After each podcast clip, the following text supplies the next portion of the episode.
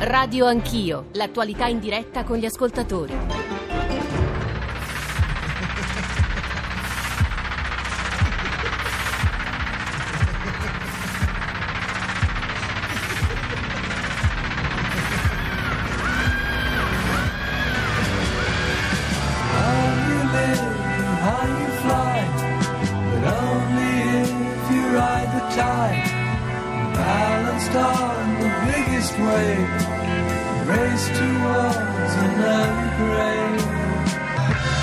Copertina per così dire inevitabile, forse persino un po' furba, ci diranno gli ospiti che ci stanno ascoltando e che ci aiuteranno ad analizzare quelli che mi sembrano due fatti, due eventi, due...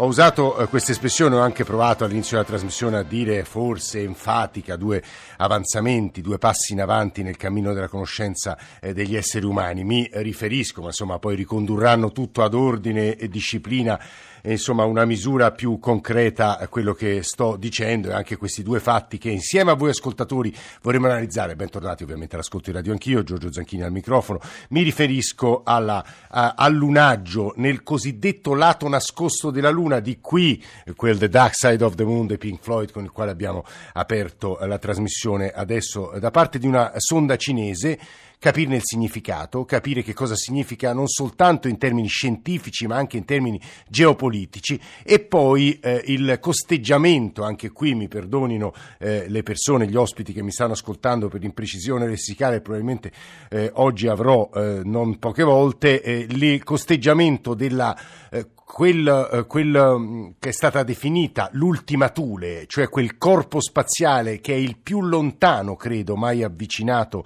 eh, dagli esseri umani da parte di una sonda della NASA. Nei nostri studi veneziani sta ascoltando quello che sto dicendo, spero non delirando, Piero Benvenuti, che è il commissario straordinario eh, dell'ASI, eh, che all'ASI ha lavorato per diversi anni, così come ha lavorato anche all'Agenzia Spaziale Europea, ordinario di astrofisica a Padova. Lo ringraziamo molto per essere con noi ad aiutarci stamane. Professor Benvenuti, buongiorno e benvenuto. Buongiorno, buongiorno a tutti gli ascoltatori. E ci ascolta anche eh, Giovanni Caprara, eh, giornalista scientifico, editorialista scientifico del Corriere della Sera, che in questi giorni mi è stato di grande aiuto anche per capire un po' meglio quello che è accaduto e i fatti di questa settimana. Caprara, buongiorno e benvenuto.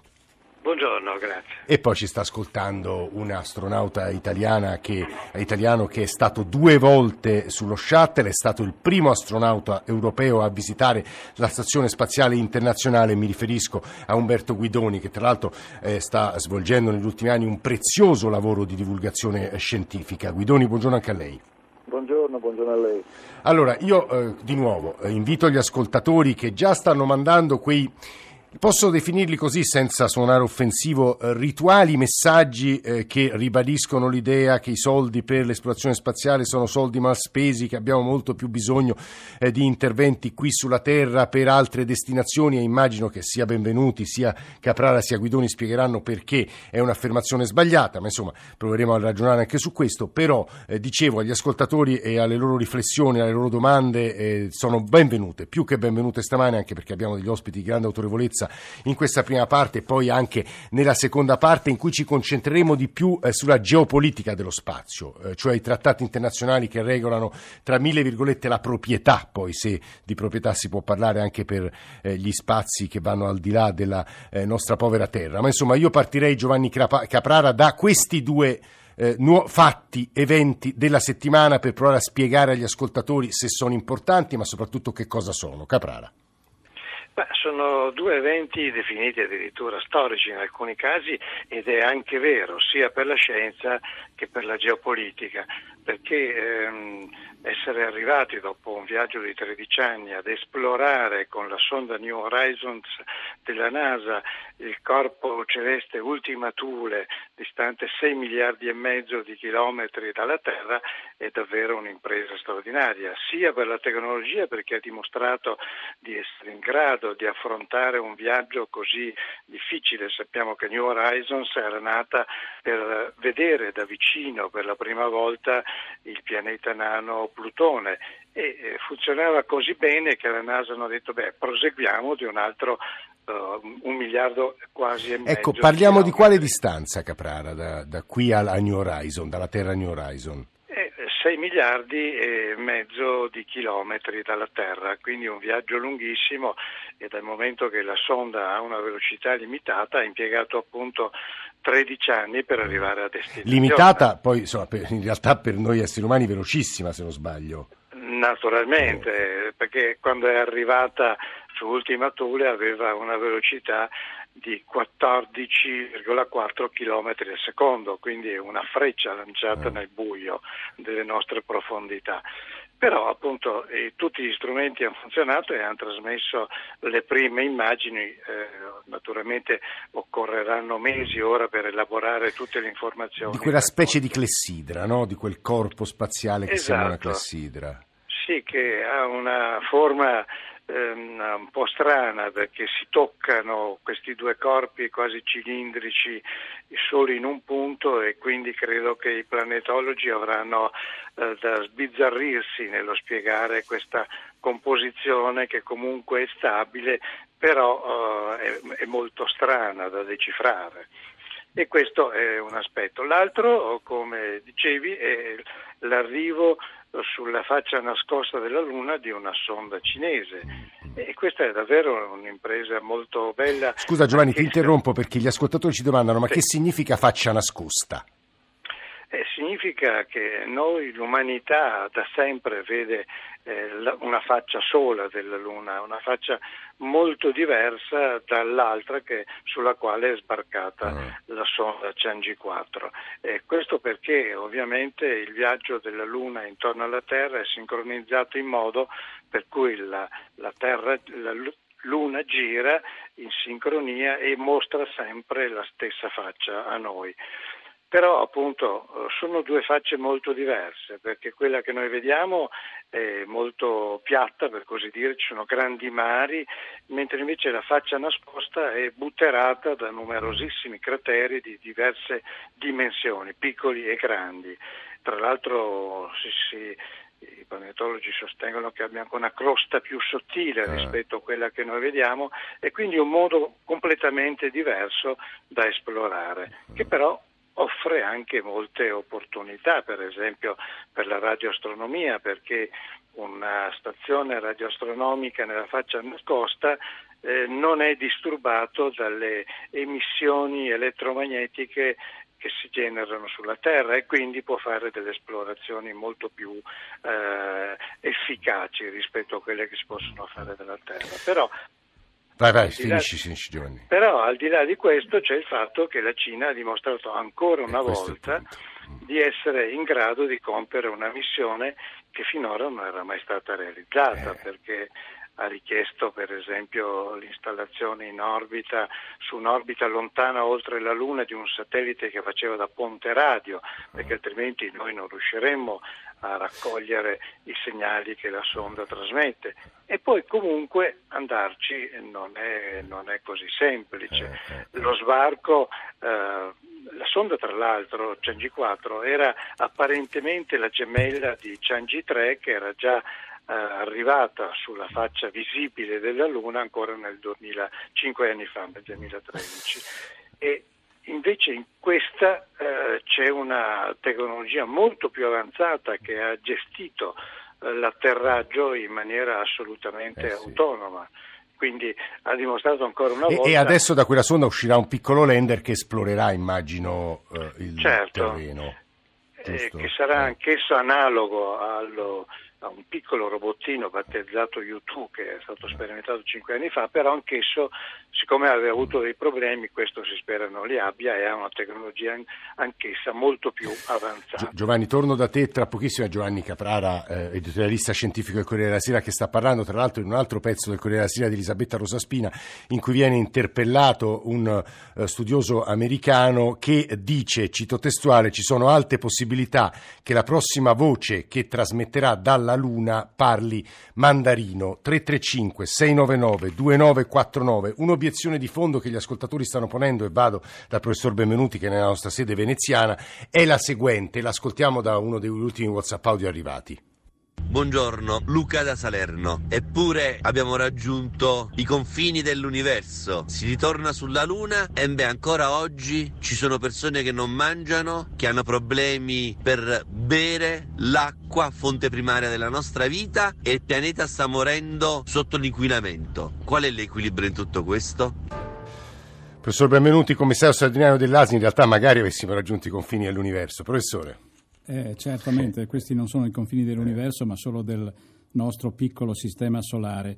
Eh, la domanda che l'ascoltatore pone è, è, molto importante, è molto rilevante ovviamente, eh, però vorrei ricordare che eh, i finanziamenti eh, che eh, vengono utilizzati per questo tipo di imprese, che sono imprese non solo tecnologiche ma scientifiche, ehm, sono una piccola parte di quello che, che si spende in, in genere per imprese molto meno interessanti e molto meno pacifiche. Cioè, se si finisce la guerra, immagino. Eh, certamente, eh. se confrontiamo gli investimenti che si fanno per la ricerca con quelli che si fanno per la, la difesa e, l'attacco, diciamo, e per la costruzione di armi, eh, vedremo subito che mh, eh, queste eh, sono molto più, rilevanti. E vorrei ricordare anche che eh, l'avanzamento tecnologico porta sempre, eh, se usato correttamente, a dei vantaggi per l'umanità.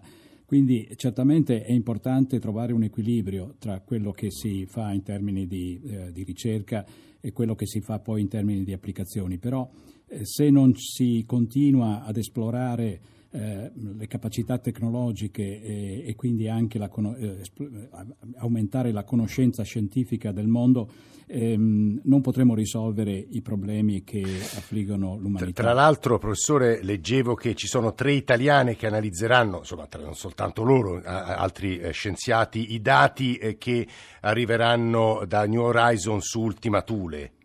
Sì, certo. Eh, infatti mh, volevo fare un piccolo commento sulla prima immagine che si, sì. che si è visto, cioè questo strano oggetto mh, che evidentemente è, è, la composizione di due oggetti sferici che si sono, eh, per così dire, appiccicati durante ah. la loro vita. E vorrei ricordare che questa forma è molto molto simile a quella della cometa Churyumov-Gerasimenko che eh, la sonda Rosetta ha esplorato. Anche in quel caso ci meravigliamo quando vedemmo questa forma quasi a clessidra. E, e proprio, proprio eh, gli studi della, dei geologi planetari dell'Università di Padova hanno dimostrato che eh, due, sono due corpi attaccati, si sono attaccati ah. nel corso della loro storia. Questo secondo esempio che noi vediamo dalla, dalle immagini dell'ultima Thule eh, ci fanno capire che eh, la storia del Sistema Solare è molto più complessa di quanto potevamo immaginare. Perché? Perché eh, le fasi iniziali della formazione del, del sistema solare eh, vedevano un ambiente molto più affollato di corpi ah. che eh, si sono scontrati, eh, appiccicati, eh, sono stati espulsi dal sistema solare fino ad arrivare a quello che oggi conosciamo. Ah. Ma ci sono voluti eh, 4 miliardi di anni perché questo avvenisse, quindi durante questa storia sono avvenute delle fasi che oggi noi possiamo solo scoprire se analizziamo quello che vediamo e vediamo i, ciò che è rimasto. Scusi professore, ci sono due domande appena arrivate sì. agli ascoltatori. La prima è ma adesso New Horizon dove va?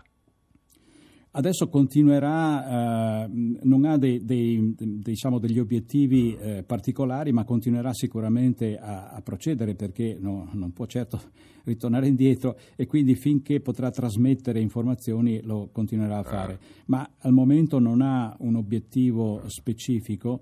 Eh, come ricordava Caprara. Giovanni Caprara, eh, l'obiettivo principale di New Horizon era l'esplorazione del, del pianeta nano eh, Plutone e, e, poi dopo, una volta eh, ottenuti i risultati eh, quella, di quella missione, si è pensato di procedere eh, verso l'ignoto, diciamo così, e c- tutto ciò che si incontra verrà esplorato. 6 Ma, miliardi e mezzo di chilometri da noi.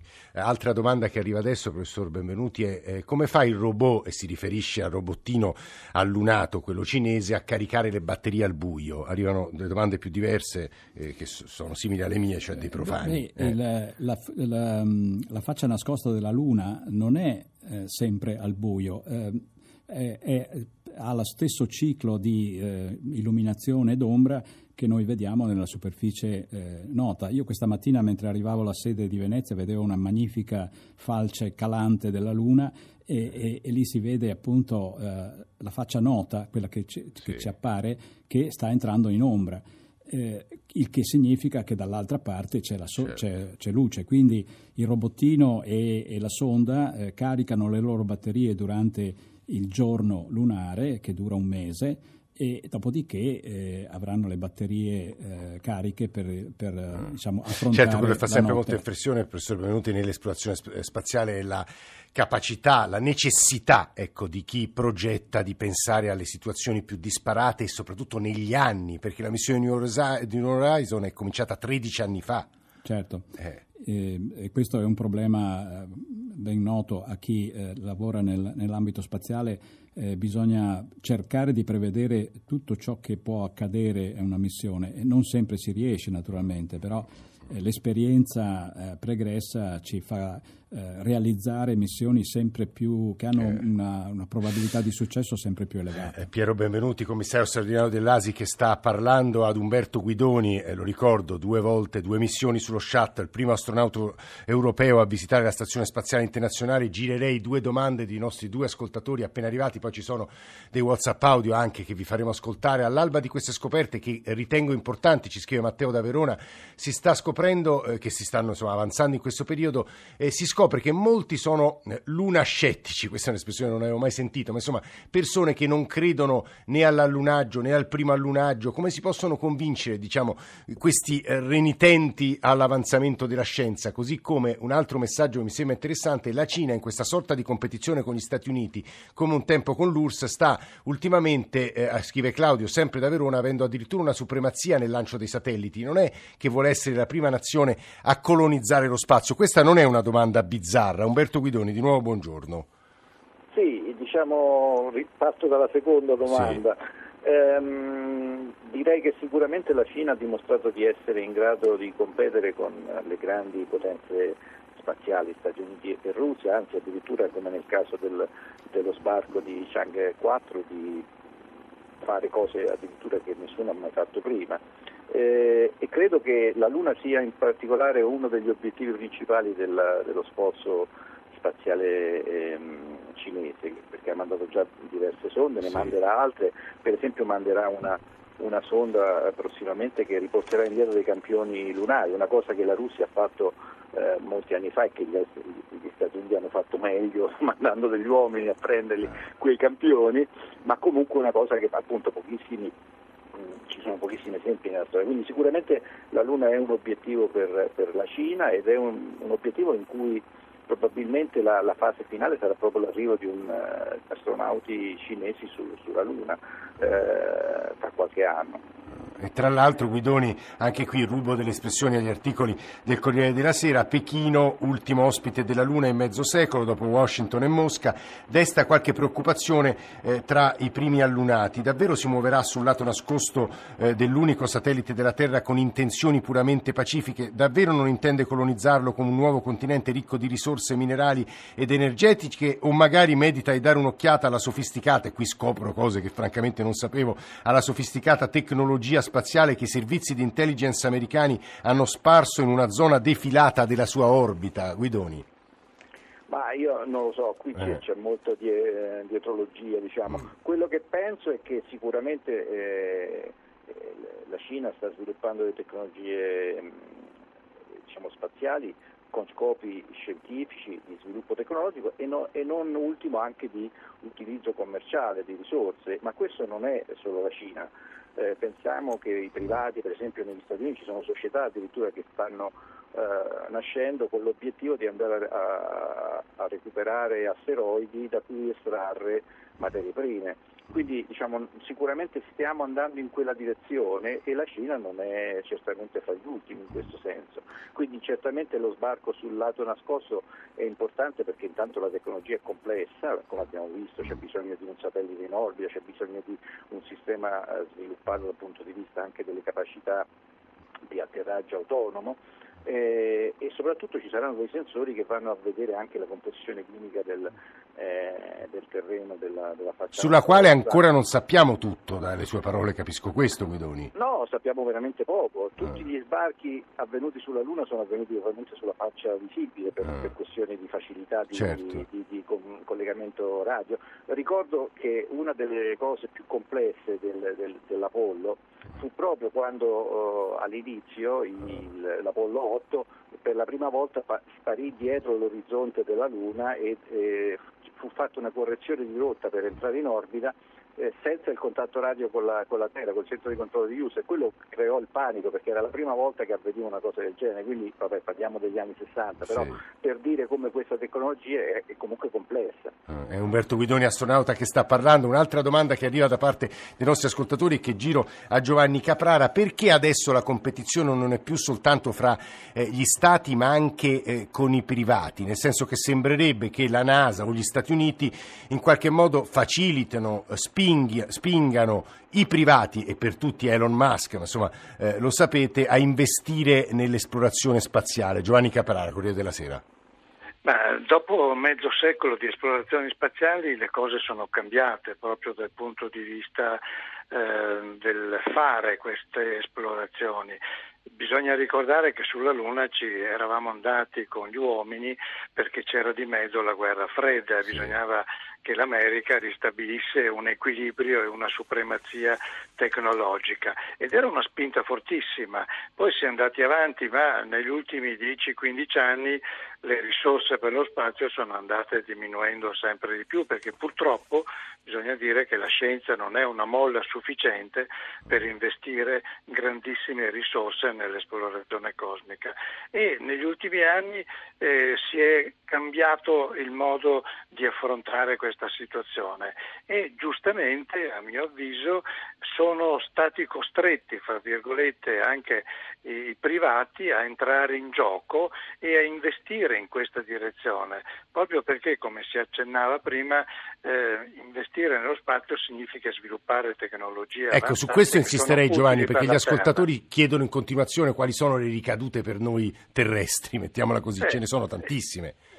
Sì, infatti adesso per esempio l'andare sulla Luna, eh, che è un obiettivo ormai consolidato sia da parte russa che cinese la stessa Europa si impegna in questa direzione, ma soprattutto l'America che con la NASA ha pianificato di ritornare con gli uomini e addirittura con una stazione spaziale intorno alla Luna per consentire un'esplorazione poi ancora più profonda andando dalla Luna a Marte. Ecco, tutto ciò viene fatto con la condivisione di alcuni eh, privati, Elon Musk per esempio che ha costruito dei vettori spaziali e una navicella che fa già il rifornimento per la stazione spaziale e tutto ciò significa che investendo in questa direzione si producono tecnologie che poi devono essere per forza eh, utilizzate nella nostra società in maniera molto più diretta. Quindi l'investimento che fa il privato produce delle conseguenze immediate perché intanto si sviluppa un'industria che prima non esisteva quella appunto sempre più ampia delle attività spaziali e in secondo luogo si, eh, ci si impegna in una direzione che prima era sostenuta soltanto dalle agenzie spaziali, sì, quindi dal denaro pubblico. Esatto. Mm, per cui, c'è un modo diverso di fare spazio e di ricavarne benefici concreti. Professor Benvenuti, risponda lei prima che mi innervosisca io, mettiamola così, sulla questione dei lunascettici e sulla domanda che pone un ascoltatore. Eh, sono stanco di pagare il canone per sentire assurdità come quelle che avete detto sinora, state parlando di cose inutili perché tutti negli Stati Uniti sanno che non è mai avvenuto nessun allunaggio. Professor Benvenuti, risponda lei. Ah, è difficile rispondere eh. a queste a questi deliri. deliri. Eh. Eh, cioè ci sono le foto eh, fatte con, eh, con, i telescopi terrestri delle, dei, dei, dei, resti diciamo, delle missioni eh, della NASA eh, precedenti. Ci sono le foto che ci arrivano oggi dal, eh, dalla sonda eh, Chang eh, E4. Cioè, eh, chiaramente ognuno può pensare ciò che vuole, però... Convincere gli scettici. Thomas Tassina scrive questo. Ecco, io tornerei proprio per convincere gli scettici e, e per parlare anche di, del valore di queste missioni per l'umanità è che lo sviluppo tecnologico eh, poi si, eh, diciamo, utili, viene utilizzato con applicazioni che noi utilizziamo tutti i giorni senza più accorgercene. Cioè quando noi accendiamo oggi il navigatore dobbiamo renderci conto che eh, il fatto di poter eh, portarci da un posto all'altro con grande precisione dipende dalla tecnologia spaziale. Se non ci fossero i satelliti GPS e adesso quelli della, de, della, della rete europea a eh, interagire con il nostro navigatore, noi non avremo questa possibilità. Non potremo fare le previsioni del tempo con l'accuratezza con cui abbiamo. Eh, l'altro giorno, eh, quando c'è stato l'evento... Eh, Professore, la, la, fermo solo un secondo sì. perché Piero Benvenuti resta nella nostra sede veneziana perché stiamo dando la linea al GR1 delle 9, eh, ma insomma le domande si affastellano, ci sono domande polemiche, di tutto sta arrivando. Giovanni Caprare, Umberto Guidoni, grazie davvero. Noi ci risentiamo tra più o meno una decina di minuti. 335 699 2949.